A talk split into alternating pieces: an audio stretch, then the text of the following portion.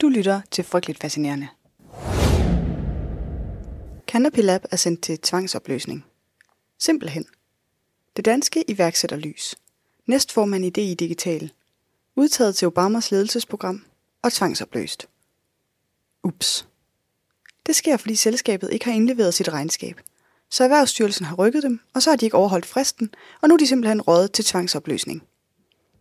Det firma, der skulle stå for regnskabet, har bedt om udsættelse på grund af fravær. Men altså, folk i regnskabsafdelingen kan jo ikke være på ferie for evigt. Og de regnskaber, de er altså ikke kommet. Så nu hedder det tvangsopløsning. Det er alligevel noget. I sådan et firma, der er støttet af Vækstfonden, selv siger, at de vil være en erhvervsunicorn i 2025, har en direktør, der er næstformand i DI Digital, bliver udpeget til den ene og den anden hædersposition. Tvangsopløst. Få dage efter, at Sarah Josefine Hjort på sin LinkedIn-profil fejrer, at virksomheden er blevet udpeget som en af de 100 mest lovende, betydningsfulde startups i verden med en placering på Impact 100-listen.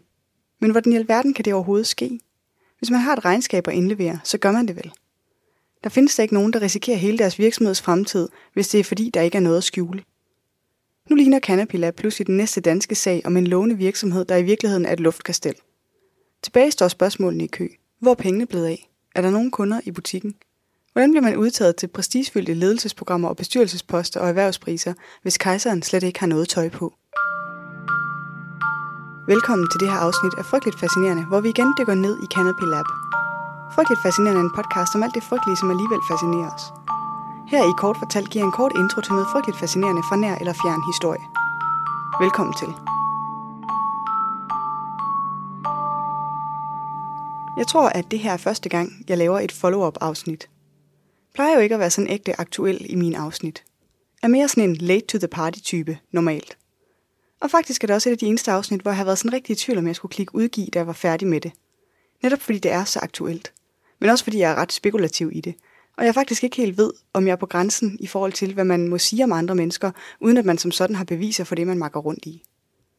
Der kunne det der med sådan en rigtig journalistbaggrund nok have været meget fedt, så jeg sådan havde bedre styr på den slags. At jeg nu alligevel kommer med en follow-up skyldes to ting. For det første, fordi der er sket en udvikling i sagen. På den der måde, hvor jeg føler, at mine spekulationer måske ikke sådan bliver bekræftet, men i hvert fald styrket. Og så nok også, fordi jeg tænker, det gik jo meget godt sidste gang. So here goes. Siden sidst er det væltet frem med rod og skod og bras om Canopy Lab og Sarah Josefine Hjort.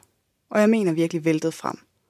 For mens allersidste nyt er, at selskabet er sendt til tvangsopløsning, så er det ikke det eneste, der er sket siden sidst. Det gode spørgsmål er egentlig bare, hvor man skal starte. Og hvorfor ikke starte med lidt god gammeldags kreativ omgang med reglerne for offentlige midler? For i Canopy Lab, der søger de om coronastøtte. Og det er egentlig lidt sjovt, for Sarah Josefine Hjort gør ellers meget ud af at fortælle, at virksomheden oplevede helt enorm efterspørgsel på deres produkter under corona. Helt uden sidestykke. 27.000 henvendelser. Aldrig har de haft så travlt. Derfor kan det godt lyde mærkeligt, at de også har brug for lønkompensation eller kompensation for tabt omsætning – men det søger de altså. Først søger de lønkompensation til sig selv. Og allerede i april bliver der udbetalt 287.000 kroner til Canopy Lab. Senere opdager Erhvervsstyrelsen, at der er tale om løn til ejere af virksomheden, og det må man altså ikke søge. Så i stedet søger de om kompensation for tabt omsætning, og får den. I alt modtager Canopy Lab coronahjælp for 582.000 kroner. Og det kan jo lyde lidt mærkeligt, når virksomheden samtidig påstår, at det aldrig er gået bedre med interessen for deres produkt end under coronakrisen – Enten har Canopy Lab altså løjet for Erhvervsstyrelsen for at modtage kompensation, de ikke er berettiget til, eller også har de løjet om, hvor stor en succes deres virksomhed egentlig er. Nu ved jeg godt, at det er ret almindelig praksis i startups og scale-ups at søge ekstern finansiering. Så det er ikke fordi, det næste, jeg vil fortælle i sig selv er problematisk. Men Canopy Lab har altså søgt Innovationsfonden om midler. Og i ansøgningen beskriver de aftaler, som Canopy Lab har indgået.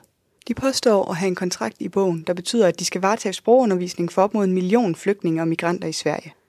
Derfor søger de nu Innovationsfonden om midler til at udvikle kvaliteten af de kurser, de vil tilbyde de mange migranter. Og hvis du nu tænker, at en million migranter lyder af mange, så er det fordi, det er mange. Vildt mange. Faktisk så mange, at det svarer til, at Canopy Lab har en aftale om, at de skal levere sprogundervisning til næsten hver tiende indbygger i Sverige. Og noget tyder altså på, at det ikke er helt rigtigt. For eksempel så har Ekstrabladet kontaktet de relevante svenske myndigheder, og du har gættet det. De afviser, at der skulle findes en samlet aftale om sprogundervisning af udlændinge i Sverige. Men det ændrer ikke på, at Canopy fik penge fra Innovationsfonden. Og Innovationsfonden, det er ikke det eneste sted, hvor Canopy har hentet penge. Nu bliver det måske lidt teknisk, for vi skal holde nogle finansielle begreber og investeringstyper adskilt fra hinanden, og jeg prøver at forklare det, så det er til at forstå. For da Canopy Lab i januar sidste år skal ud og finde penge i en ny finansieringsrunde, så går de ud med en lidt speciel udtalelse. De påstår at have fået 3 millioner dollars, eller lige omkring 18 millioner kroner i funding, og en del af pengene som noget, der hedder Venture Debt fra Vækstfonden. Venture Debt er en lidt særlig type finansiering, fordi det egentlig både er lån, men også en slags blåstempling af virksomheden. Hvis man har fået sådan noget venture debt, så har man overbevist en professionel investor om sin forretningsmodel. Og får man venture debt, så er der en stor sandsynlighed for, at fremtidige investorer vil se på virksomheden på en anden måde. Formentlig bliver den en del mere værd næste gang, der skal finansieres. Venture debt er ikke noget normalt lån. Det er heller ikke helt så vigtigt. Venture debt er en slags blåstempling af en virksomhed. Særligt de andre investorers øjne. Men overfor Ekstrabladet siger Vækstfonden, at de aldrig har ydet produkttypen venture debt til Canopy Lab. Så man åbenbart formulerer det, når man er statslig långiver. Endnu en gang er det altså bare en historie, som Sarah Josefine Hjort fortæller om sit firma, som ikke er helt sand. En anden interessant ting at dykke ned i i Canopy Lab er deres kunder. Eller mangel på kunder. På Ekstrabladet skriver de nemlig, at det er ret begrænset, hvor mange kunder, som egentlig reelt har betalt for Canopy Labs produkt. På deres hjemmeside beskriver de mest kundecases, som for længst er afsluttet, eller som slet ikke har involveret betaling for produktet. Og så til det store spørgsmål, til, ja, jeg skulle til at sige 1 million kroner, men det er det jo faktisk ikke. Det er til mange millioner kroner. Og det er, hvor ender pengene? Alt den venturekapital, de mange lån, støttekroner og kompensation. Hvem er egentlig blevet rigere af Canopy Labs eventyr? Ja, altså, Sarah Josefine og hendes mand, de har jo kunne spangulere rundt og lege tech-entreprenør direktørtyper til en ret fin løn på deres investorer og innovationsfondens regning. De har købt lejlighed, og de har købt sommerhus. Men om de rent faktisk har tjent penge på salg af deres produkt, ja, det er der altså ikke meget, der tyder på. Det kan selvfølgelig også være lige meget nu, hvor ejerne har fået deres løn, og selskabet er blevet opløst. Og dog, for faktisk indleverer Canopy Lab kort efter fristens udløb faktisk et regnskab – med revisoranmærkningen going concern. Det betyder, at virksomheden skal have en kapitaltilførsel, hvis den skal fortsætte. Deres regnskab for 2021 viser et underskud på 13,1 millioner kroner. Det er knap 10 millioner mere end året før, hvor det lå på 3,9. Underskuddet betyder, at Canopy Labs egenkapital er faldet til minus 7,1 millioner, hvor de havde et plus på 5,9 sidste år. Samlet set omsatte de for 1,5 millioner i 2021, og der er ikke tale om et anmærkningsfrit regnskab. Revisoren påpeger, at Canopy Lab har overtrådt momsregler, skatteregler, og regler for indlevering af årsregnskabet, og ikke lige har fået afholdt aktionærmøde, da halvdelen af egenkapitalen var tabt. Revisor har ifølge en agtindsigt, som netmediet IT Watch har lavet, forsøgt at trække regnskabet tilbage, men det er ikke angivet hvorfor. I et interview med mediet Bootstrapping.dk siger sig Josefine Hjort selv, at der er tale om en stor misforståelse. En smedekampagne for medierne, der bare ikke forstår helt basal selskabsjura og regnskabsformer. Hun siger selv, at hun forventer, at Erhvervsstyrelsen stopper tvangsopløsningen af selskabet, og at driften fortsætter uforstyrret. Sådan er der så meget. Hvis du gerne vil høre noget mere om den her sag, så har Frihedsbrevet lavet en ny podcastserie om Sarah Josefine Hjort.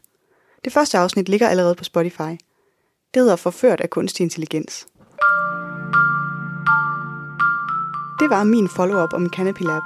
Kort fortalt er frygteligt fascinerende. Researchet skrevet, optaget og redigeret af mig. Jeg hedder Maria. Næste afsnit kommer allerede i næste uge, og du kan høre det i iTunes, Spotify eller der, hvor du normalt lytter til podcast. Der er tre ting, du kan gøre, hvis du gerne vil støtte min podcast. Du kan dele den på Instagram eller Facebook. Du kan sende den til en ven, der trænger til at blive frygteligt fascineret. Og du kan give den en anmeldelse i podcast-appen. Tak for nu. I researchen til afsnittet har jeg brugt oplysninger fra Ekstrabladet, Computer World, Berlinske og IT Watch.